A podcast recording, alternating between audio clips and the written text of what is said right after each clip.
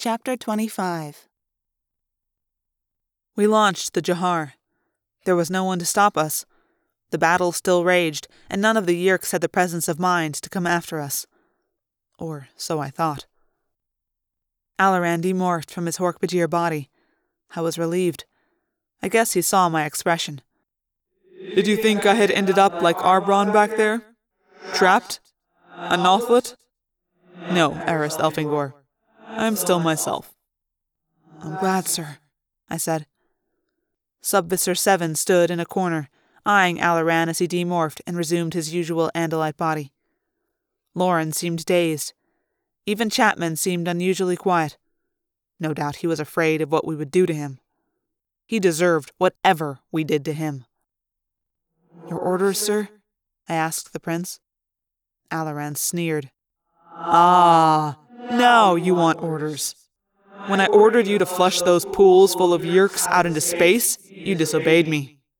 But now you want orders. Now you want to be told what to do. I was too tired to be angry. I was even too tired to consider how my earlier refusal to follow orders would probably destroy my career. What was I going to do? Explain to some military tribunal that I, the insignificant Aristh, had thought Alloran's order immoral? Sir, the time matrix is. Silence, you young fool! Alloran snapped angrily. He glared at me, enraged. We don't have time for that yet. No, first we have to take care of the business you kept me from taking care of. That taxxon ship full of Yeerks is still in its cradle, still filled with Yeerk slugs. What do you think I've been doing the last day and a half? I've been hiding in shadows, morphing and demorphing, watching that ship. Prince Alloran, is that really the most important thing to do? For the first time since he had demorphed, he turned to face me. He glared at me with his main eyes. And that's when I saw the look. That's when I saw the rage. The mad rage. The most important thing in war is to destroy your enemies, Aristh Elfangor. Nothing is more important than destroying your enemies. Do you understand?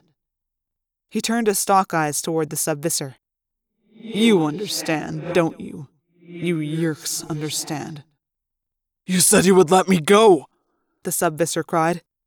And so I will, Alloran said. Open the hatch, Aristh Elfangor. The subvisor is going to see if that Hork-Bajir body of his can fly. The subvisor tensed up. He was not going to get pushed out of a spaceship without a fight. His Hork-Bajir muscles bunched and rippled. He seemed to glance at Chapman. And I swear. But no, I had to be imagining things. It's just that Chapman seemed to shake his head, almost invisibly. The subvisor's face glazed over. His eyes went dead. He relaxed his muscles. Slow to dead stop, Alloran ordered. Altitude? 15,000 feet, I said dully. We are still within the atmosphere. Airspeed is now at dead stop. Dead stop, Alloran said. Appropriate. Now open the hatch. What could I do? I was just an Aristh. I had already defied Alloran once. If I defied him again? He was mad, insane. What could I do? I opened the hatch. Warm taxxon air blew in, strange in the enclosed environment. It ruffled Loren's golden hair.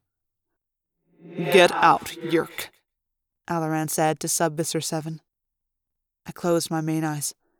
I kept my stalk eyes focused on my instruments. I could not look. Close the hatch, Alloran said a few seconds later. I dared to look. The subvisor was gone. I looked down at the exterior display screens. A tiny figure fell through the clouds. I looked away. Now we go back and fry that transport ship, Alloran said briskly. Good to see you've grown up a little, Aristh Elfangor. Take us back over the southeastern corner of the spaceport. Maintain present altitude. Then we'll go pick up our missing time matrix, eh?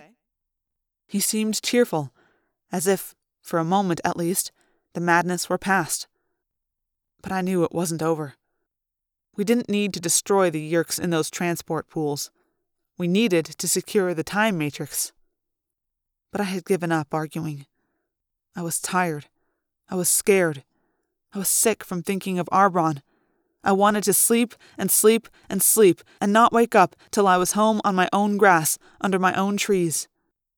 I saw Loren watching me. She seemed worried, concerned. Who wouldn't be? And yet, Chapman was watching too. He seemed tense. Understandable. And yet. What made you decide to come with us? I asked Chapman. Did you expect mercy from us? You betrayed us. You betrayed your fellow human. You've told the Yeerks about Earth. You may have betrayed your entire species. He shrugged. Not my fault, though, is it? I was on Earth minding my own business. I didn't ask to be kidnapped by the Skrit Na. I didn't ask to be dragged halfway across the galaxy by you Andalites. I was just trying to protect myself. By making deals with the Yeerks. Alloran laughed. The Yeerks don't make deals. They enslave. Yeah, I guess that's what I realized. After a while, Chapman said. Look, I'm sorry, okay? I'm just a dumb human kid, okay? Give me a break. We are coming back over the spaceport, I announced. There is a lot of smoke, but you should still be able to get a good targeting lock with the shredder. Alloran didn't answer. He just stared at the display screen. At full magnification, we could see the worm like taxxons below. We could easily see the ships, some burning from the battle, some tilted wildly over. The living hive had done damage to the Yeerks, but we could also see platoons of Hork-Bajir rounding up taxxons. And other taxxons were busily feeding. Somewhere down there was Arbron.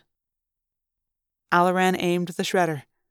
He aimed it carefully, taking his time. He focused it on the transport ship that contained thousands of helpless Yeerk slugs. Fire, Aristh Elfangor, he said. What? I said, fire. Fry those Yeerks. You let them live, now you finish them. Undo your mistake, and no one will ever have to know about your earlier cowardice. My finger reached for the firing pad. Do it, Elfangor, Alloran hissed.